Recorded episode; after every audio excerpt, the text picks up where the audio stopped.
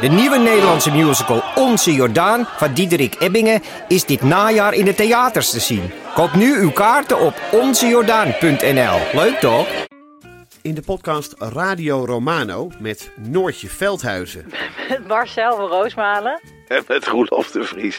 brengen we alle drie elke week een zogenaamde signalering mee. Wat heb jij nou weer bij je? En aan het eind bepalen we wie de winnaar van de week is. Echt een angstcultuur aan het Lege worden. huls die je er bent? Ja, dat gaat eigenlijk altijd onvriendelijk. Luister nu naar Radio Romano bij Podimo.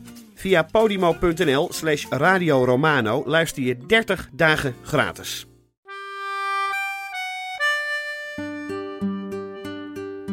Dit is Man met de microfoon met echte en bijna echte verhalen.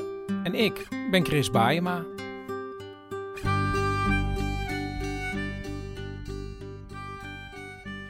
Paulien, we zitten op de bank en we moeten het even allereerst hebben over de uitzending van vorige week. Die ging over Teletext. ja, teletext. En een vraag van mij was daarbinnen of er op 9-11-2001 op teletext heeft gestaan in eerste instantie een sportvliegtuigje Ja. vliegt in World Trade Center New York. Mhm. Ehm, daar heb ik ja, van iemand die bij teletext werkte min of meer een bevestiging van gekregen. Ja, Maar- op min. ja, het, het keiharde bewijs, er is geen screenshot. Nee, dat bestond maar toen nog dat niet. bestond niet. Dat had je niet. Dat had je niet. Maar er zijn heel veel luisteraars die hebben mij gemaild en gezegd: Ja, ik heb het ook gelezen. Of ik hoorde het van mijn buurvrouw of een vriend en die zei: Je moet snel naar tv kijken, want ik lees.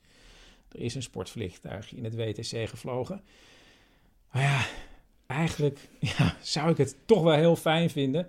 Want Dick Verkuil van de NOS, die ik in eerste instantie sprak, die zei: Ja, ik dacht al dat mijn collega dat ging zeggen. Maar daarmee is het nog niet echt waar. Nee, ik had ook bij het luisteren van de aflevering dat ik dacht, hoezo zie jij dit als bewijs? Daarom, als iemand mij nog Heeft iemand misschien met zijn analoge camera een, een foto, gemaakt van, de tv? teletext. Het zou toch kunnen? Ja, en ja, want er zijn echt heel veel mensen. Bijvoorbeeld iemand die ik in deze aflevering geïnterviewd heb over iets heel anders. Die had ook een herinnering. Dat is dit.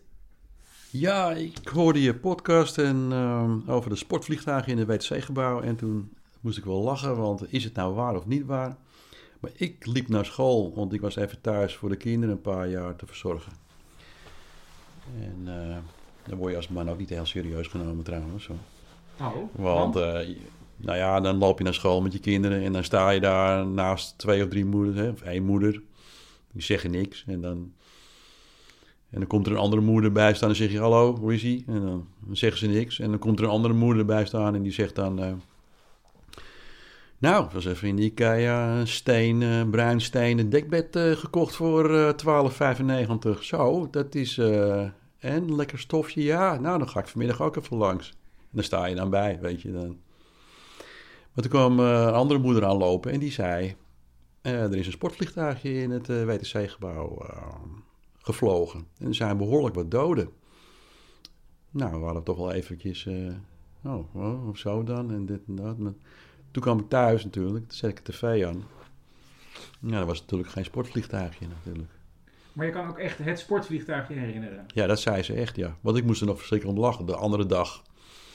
Toen zei ik, ja, mooi verhaal met jou, met je sportvliegtuigje. Maar het is, ik heb het niet op teletext gezien, maar zij zei het wel. En dat is het zoveelste sportvliegtuigje wat als bewijs kan worden aangeleverd. Maar het is nog niet het sluitende bewijs. Het is niet de foto. Het is niet de foto van de tv. Dus als iemand die heeft, stuur hem op. Dan zijn we er gewoon vanaf ook. Gaan we naar de uitzending van deze week. Want deze week zijn de bibliotheken weer open gegaan. En mijn allerlaatste gewone aflevering voor de lockdown, Man met de microfoon nummer 27, ging over mijn buurtbibliotheek. Toen heb ik daar een maand lang gezeten en verhalen verzameld. En ik zou je eigenlijk willen vragen om die eerst te beluisteren en dan hier weer in te stappen. Hoeft niet per se, maar ik raad het echt heel sterk aan. Nummer 27. Eh, het heet volgens mij de Plantenbibliotheek. Ja. En dan kunnen we zeggen nu, als je dat gedaan hebt, Welkom terug. welkom terug. Ehm, de buurtbibliotheek is heel belangrijk en jij kan altijd heel goed kort zeggen waarom dat is, Paulien? Ja. De buurtbibliotheek is eigenlijk de enige plek in de publieke ruimte waar je niet armer uitkomt. Dus bij cafés, bij restaurants, bij winkels is het altijd de bedoeling dat je iets koopt. Ehm, bij kerken is het de bedoeling dat je iets gelooft. Maar een bibliotheek, daar mag je gewoon in en kan je er alleen maar rijker uitkomen. En nou is het zo, de biep gaat weer open, maar er zijn er heel veel die met sluiten worden bedreigd, waaronder onze eigen buurtbibliotheek. Ja. Ehm, Dat is heel erg, Ehm, want mensen denken, eigenlijk de mensen die erover gaan, ik weet niet, ja, er worden heel veel bibliotheken wegbezuinigd, dus iemand neemt die beslissing en vaak wordt er dan toch besloten van, ja, er is toch een heel grote mooie bibliotheek wat verderop, maar dat is niet hoe het werkt. Een bibliotheek moet echt op loopafstand zijn. Klein voorbeeld hier in de buurt. Veel kinderen die spreken thuis geen Nederlands. Die gaan op eigen gelegenheid naar de biep. Dat doen ze ook echt. En dan gaan ze gewoon boekjes zitten kijken. Dat is super kijken en lezen. Dat is dus heel erg belangrijk.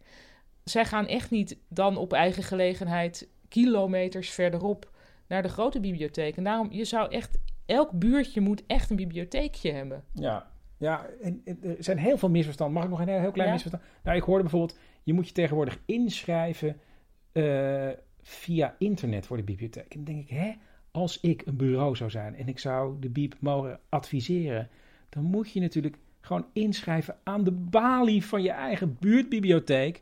Want dan zie je je bibliothecaressen en alle medewerkers die zeggen hallo, welkom. En dan weet je, oh, dit zijn de mensen die mij gaan helpen. Dat zijn zulke basale... Ja, toch? Het is Ja. toch heel eenvoudig hoe het werkt? Ja. Ja. Nou, zullen we dan maar naar de... Ja. Ik was ook zo benieuwd namelijk hoe het is gegaan met alle mensen van mijn eigen buurtbiep. Dus ik ben eh, gegaan naar Hetty, mijn bibliothecaresse. En die, ja, die was in een nog lege biep, want hij mocht nog niet open. Maar zij was er wel om met mij te praten. Ja, we hebben best een hele moeilijke tijd, ook voor de bezoekers. Wij hadden zelf graag gewoon meer open willen blijven. Ik vind het ook, eh, ik heb de bezoekers echt gemist. Mijn bibliotheek gaat vanaf volgende week weer één dag per week open. En Hetty werkt ook in een bibliotheek even verderop. En die is al vier dagen open. En die hebben ook wel studieplekken, maar er is denk ik niet voor iedereen plaats. Nee, er zijn maar 15 studieplekken op een dag. Of 15 plekken voor mensen die daar willen verblijven of de krant lezen. Er zijn heel wat mensen die overdag echt geen andere plek hebben om naartoe te gaan dan naar de bibliotheek. Zoals bijvoorbeeld Hans, die ik interviewde in mijn aflevering over de Biep. Een Duitse meneer die s'nachts slaapt bij het Leger des Heils en overdag zit in mijn Biep. En nu dus een bibliotheek verderop. Meestal eh, probeer ik er een beetje rekening mee te houden dat hij nog komt. Dat hij in ieder geval een plekje heeft, zeg maar. Je houdt een plekje voor hem vrij. Soms een beetje illegaal, want dat mag natuurlijk niet. Maar mensen begrijpen het ook wel hoor, dat, dat we maar beperkte plekken hebben. Ik ga naar de bibliotheek even verderop. En inderdaad, daar zit Hans, die al zijn spullen heel keurig aan het sorteren is. En ik loop naar hem toe en ik vraag hoe het met hem is. Das geht mir gut, ja. Also ich denke, ich habe zwar Schnupfen, aber das ist kein Corona-Schnupfen. Hans zegt dat het goed met hem gaat. Hij heeft wel een beetje een snotter, maar dat is geen corona-snotter, denkt hij. En hij voelt zich eigenlijk wel fysiek in orde. Ehm, hij heeft altijd gezond geleefd, zegt hij. En eh, hij denkt dat hij geen corona vielleicht gar krijgt. nicht erst der Virus zum Ausbruch, denke ich. Ich denke das. In de weken dat Hans niet in de bibliotheek kon zitten, eh, ging hij naar aanloopcentra, mocht hij een paar uurtjes zitten. En dan bijvoorbeeld weer een paar uurtjes in het stadhuis, waar er wifi was. Die Zeit ist eine Prüfzeit. Prüfzeit. Das ist, ich habe kein. Mein Leben ist ein System. Und ich muss probieren, ich sage auf Deutsch. Hans ziet de periode als een soort proeftijd. En hij ziet het leven voor hem is een soort systeem. En hij moet kijken of dat systeem ook overeind blijft in zo'n periode. En hij heeft ontdekt dat hij eigenlijk redelijk flexibel is. En dat hij een soort wilskracht heeft om altijd overeind te blijven. Ik geloof aan mijn Willenskraft. Hij denkt, als ik het tien jaar gered heb op deze manier, dan moet ik het ook tien maanden kunnen overleven. Een gewisses Glaubensgefühl, dass ich, dass ich zehn Jahre bestanden habe, dann schaffe ich auch zehn Monate. En als hij terugkijkt, heeft hij het goed gedaan. Ja, ich drehe das Hoofdje und kann kijken, was, was ich habe getan. Und das war gut.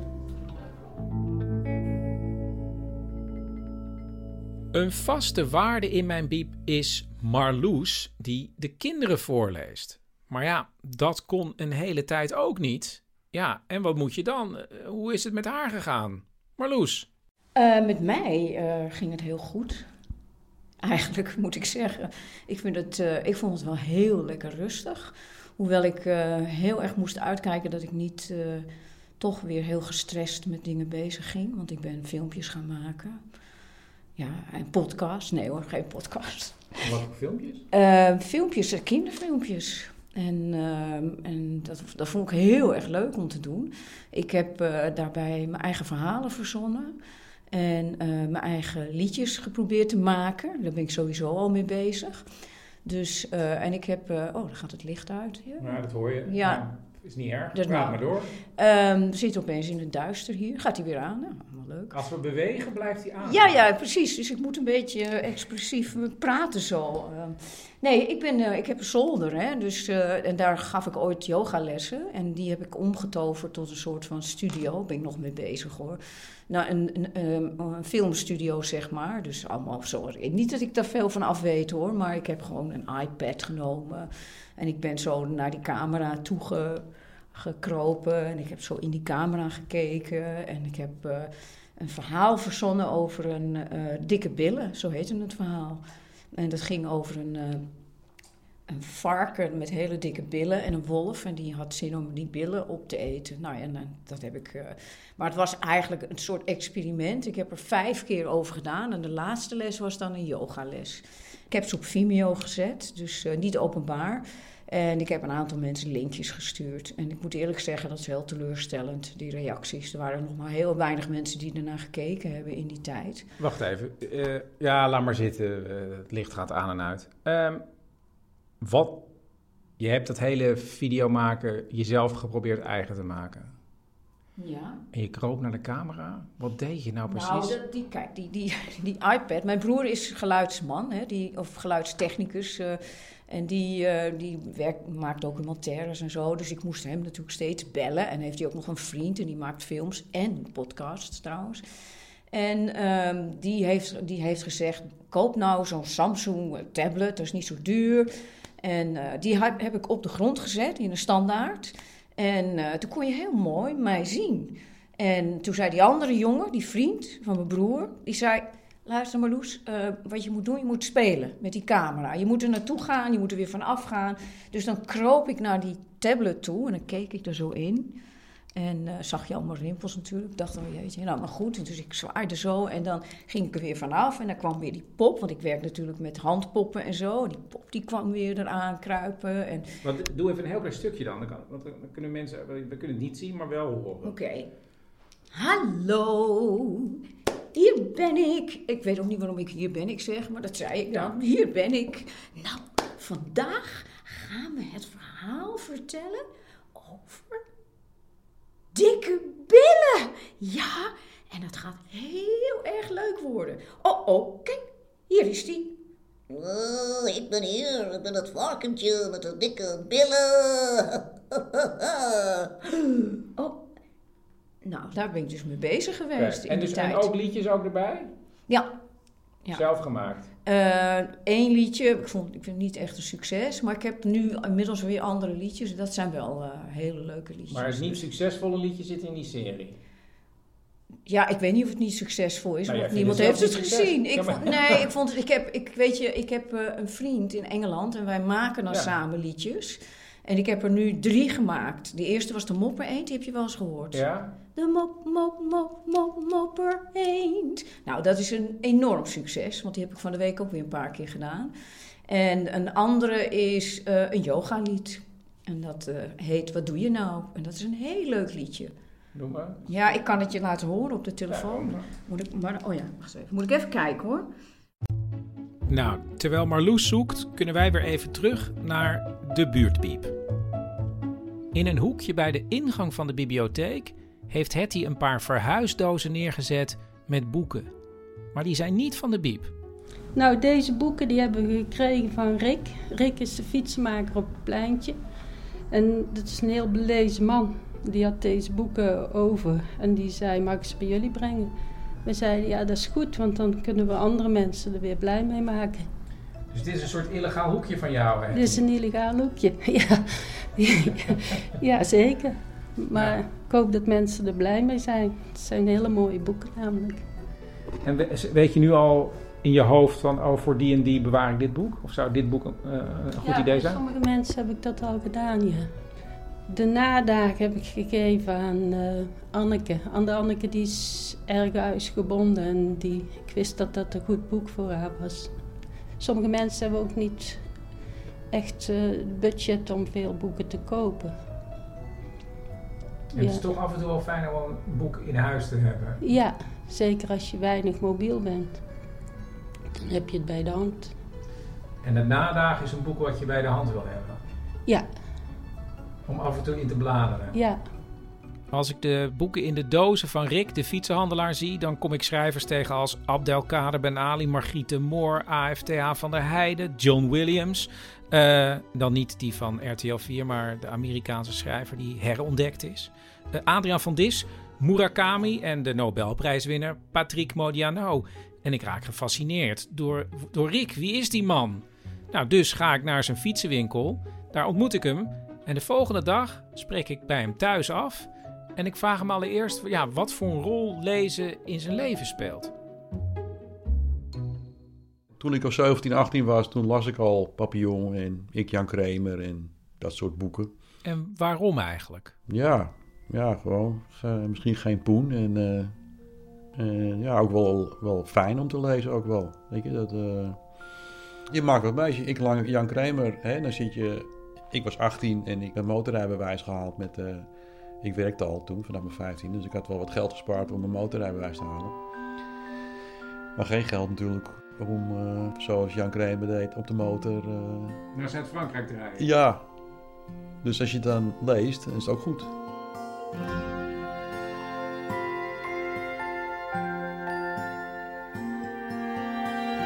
Het gekke is dat Rick tussen zijn 20ste en zijn 30ste geen fictie meer heeft gelezen. Alleen nog maar kranten en non-fictie.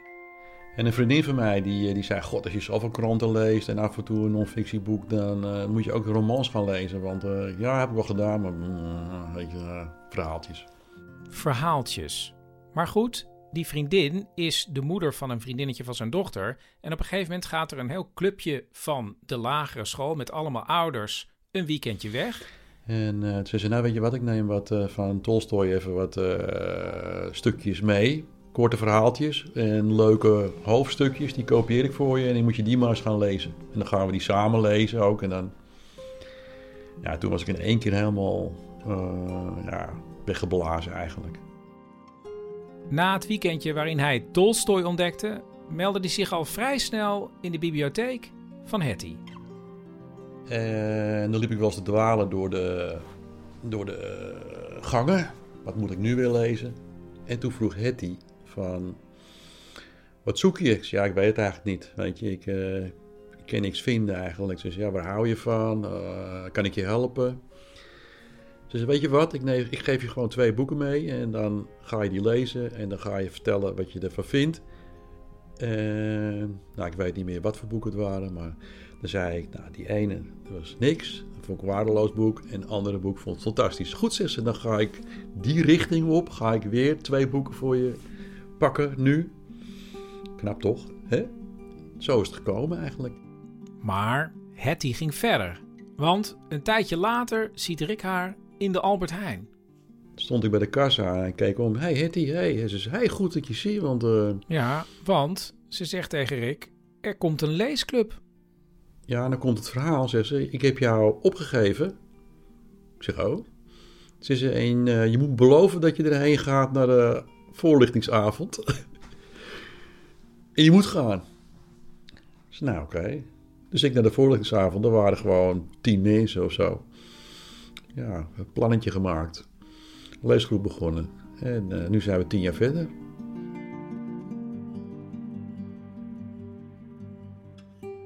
Maar het voordeel van een leesclub is dat je dan door andere mensen op andere gedachten kan komen.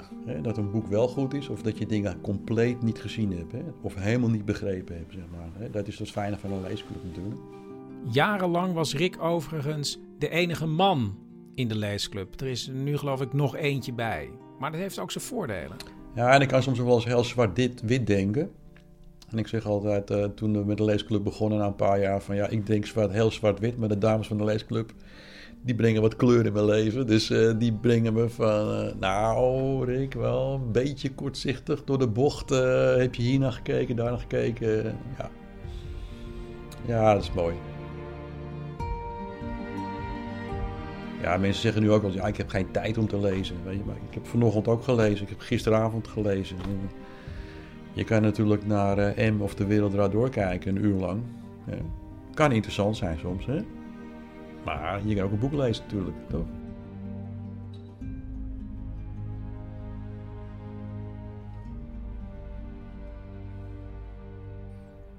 We gaan weer even terug naar Marloes om te kijken of ze inmiddels dat yoga-liedje op haar telefoon gevonden heeft. Ik weet het niet meer. Nee, wacht even. Je moet nog even wat vragen aan me ondertussen. Hoe is het met je boekenideeën? Nou, ik heb, ja, dat ben ik ook gaan doen. Ik heb heel veel uh, verhalen. Uh, ik heb nu twee verhalen geschreven. Ik heb heel veel blogs geschreven. Maar wat, wat die kinderboeken, want je wilde kinderboeken maken?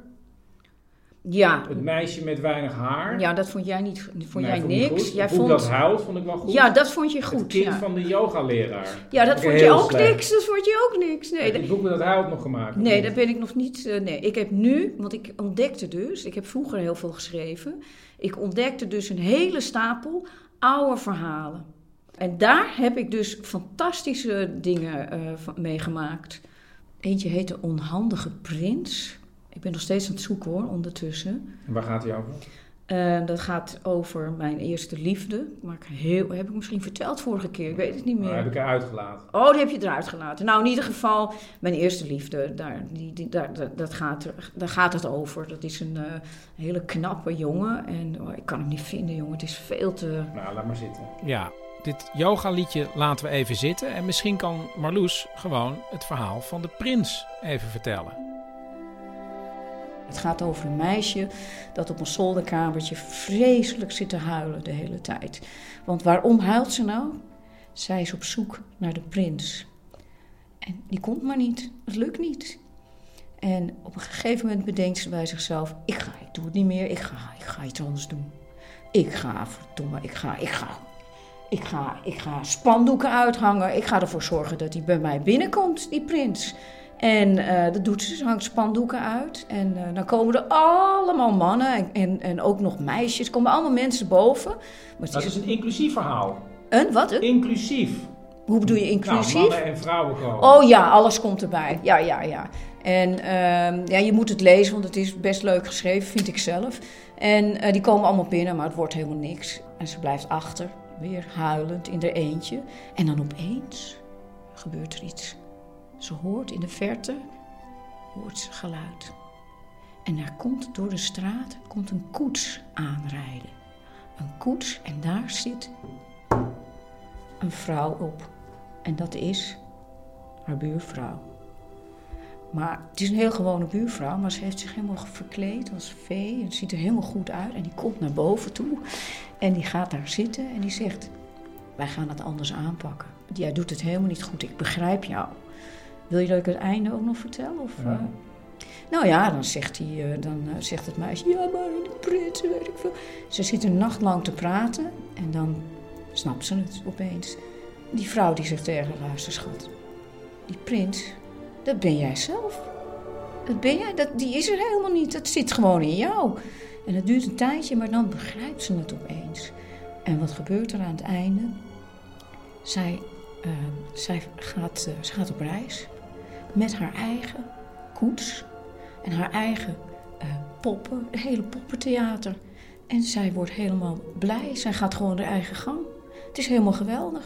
Zij is helemaal blij, want ze zit in de cel. Ze heeft helemaal geen prins nodig. Maar het is gewoon een autobiografisch verhaal. Maar Ja, eigenlijk wel, ja. Dat was het toen al. over jou. Ja, dat gaat over mij. Ja, precies. Ik ben nog steeds aan het Maar zoeken naar dat liedje. kinderen dus. Ja, het is heel leuk voor kinderen. Want dat is juist wat ik eigenlijk, wat ik steeds meer ontdek, is dat ik die boodschap mee wil geven. Dus Het mijn... is oké als je op jezelf bent. Ja, het is oké, want het zit allemaal in jezelf. Alles is mogelijk in je hoofd.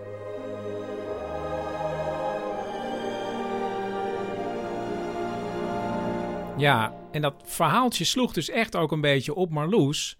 Want die, ja, die gaat nu ook de wijde wereld in. Want ze stopt bij de bibliotheek en gaat zich richten op yogalessen voor kinderen met verhaaltjes en dat onvindbare yogalied. Ik, ik, het is gewoon een succes. Ik heb zo'n leuk yogalied gemaakt. Het is Nou, echt. zing het eh, yoga-lied dan gewoon. Je probeert het te Zing het gewoon even. Nee, dat kan ik zo niet. Jawel. Het Een heet, heel wat, klein stukje, 10 seconden. het heet Wat doe je nou? Nou, Kijk, en dan kijk ik naar die kinderen. En ik heb het nu al heel vaak uitgeprobeerd. En doe het iedere week nu met de kinderen. En dan kijk ik zo naar zo'n kind en zeg ik... Wat doe jij nou? Wat doe je nou? Wat doe jij nou? Nou, en dan begin ik van... eh, wat doe je nou? Wat ben je aan het doen? Wat doe je nu? Wat ben je aan het doen? Wat doe je, wat doe je, wat doe je nou? Wat doe je, wat doe je, wat doe je nou? Nou, en dan gaat het verder en dan is het is heel goed om af en toe stil te zijn. En het wisselt elkaar af. Dus je begint heel rustig. Wat doe je nou? Met die handen zo'n beetje zo, hè? Dus je, kunt het niet zien. En dan doen ze allemaal mee. En dan zwaai ik met mijn vinger, doen ze ook allemaal mee. En dan tussendoor staan ze helemaal stil. En aan het einde zakken ze allemaal naar beneden. Dan gaan ze in kleermakerszit zitten. En dan zeg ik, "Oh, hoor je het? Ik hoor mezelf. En dan leggen ze hun handjes zo op hun hart. En dan gaan ze ook zo kijken. Ik hoor het, ja, ik hoor mijn hart. Nou ja, zo, eh, zo begin ik mijn verhalen meestal. nou, ja, nou Marloes, succes met alles. Ja, dankjewel. Ik, eh, ik, eh, ik, ik zie het wel zitten. Ik ben er wel aan toe om mijn eigen dingen te gaan doen. En wat meer rust en wat meer focus.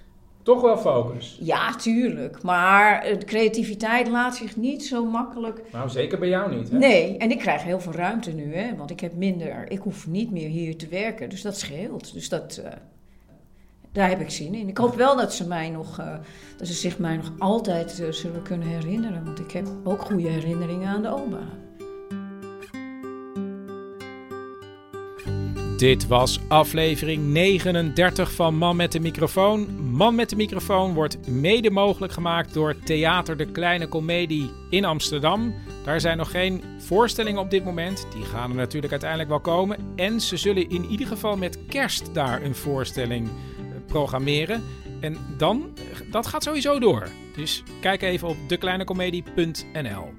Reacties kunnen naar manmetdemicrofoon@gmail.com en ik zie je volgende week. Nee, je hoort mij. Nou, tot dan.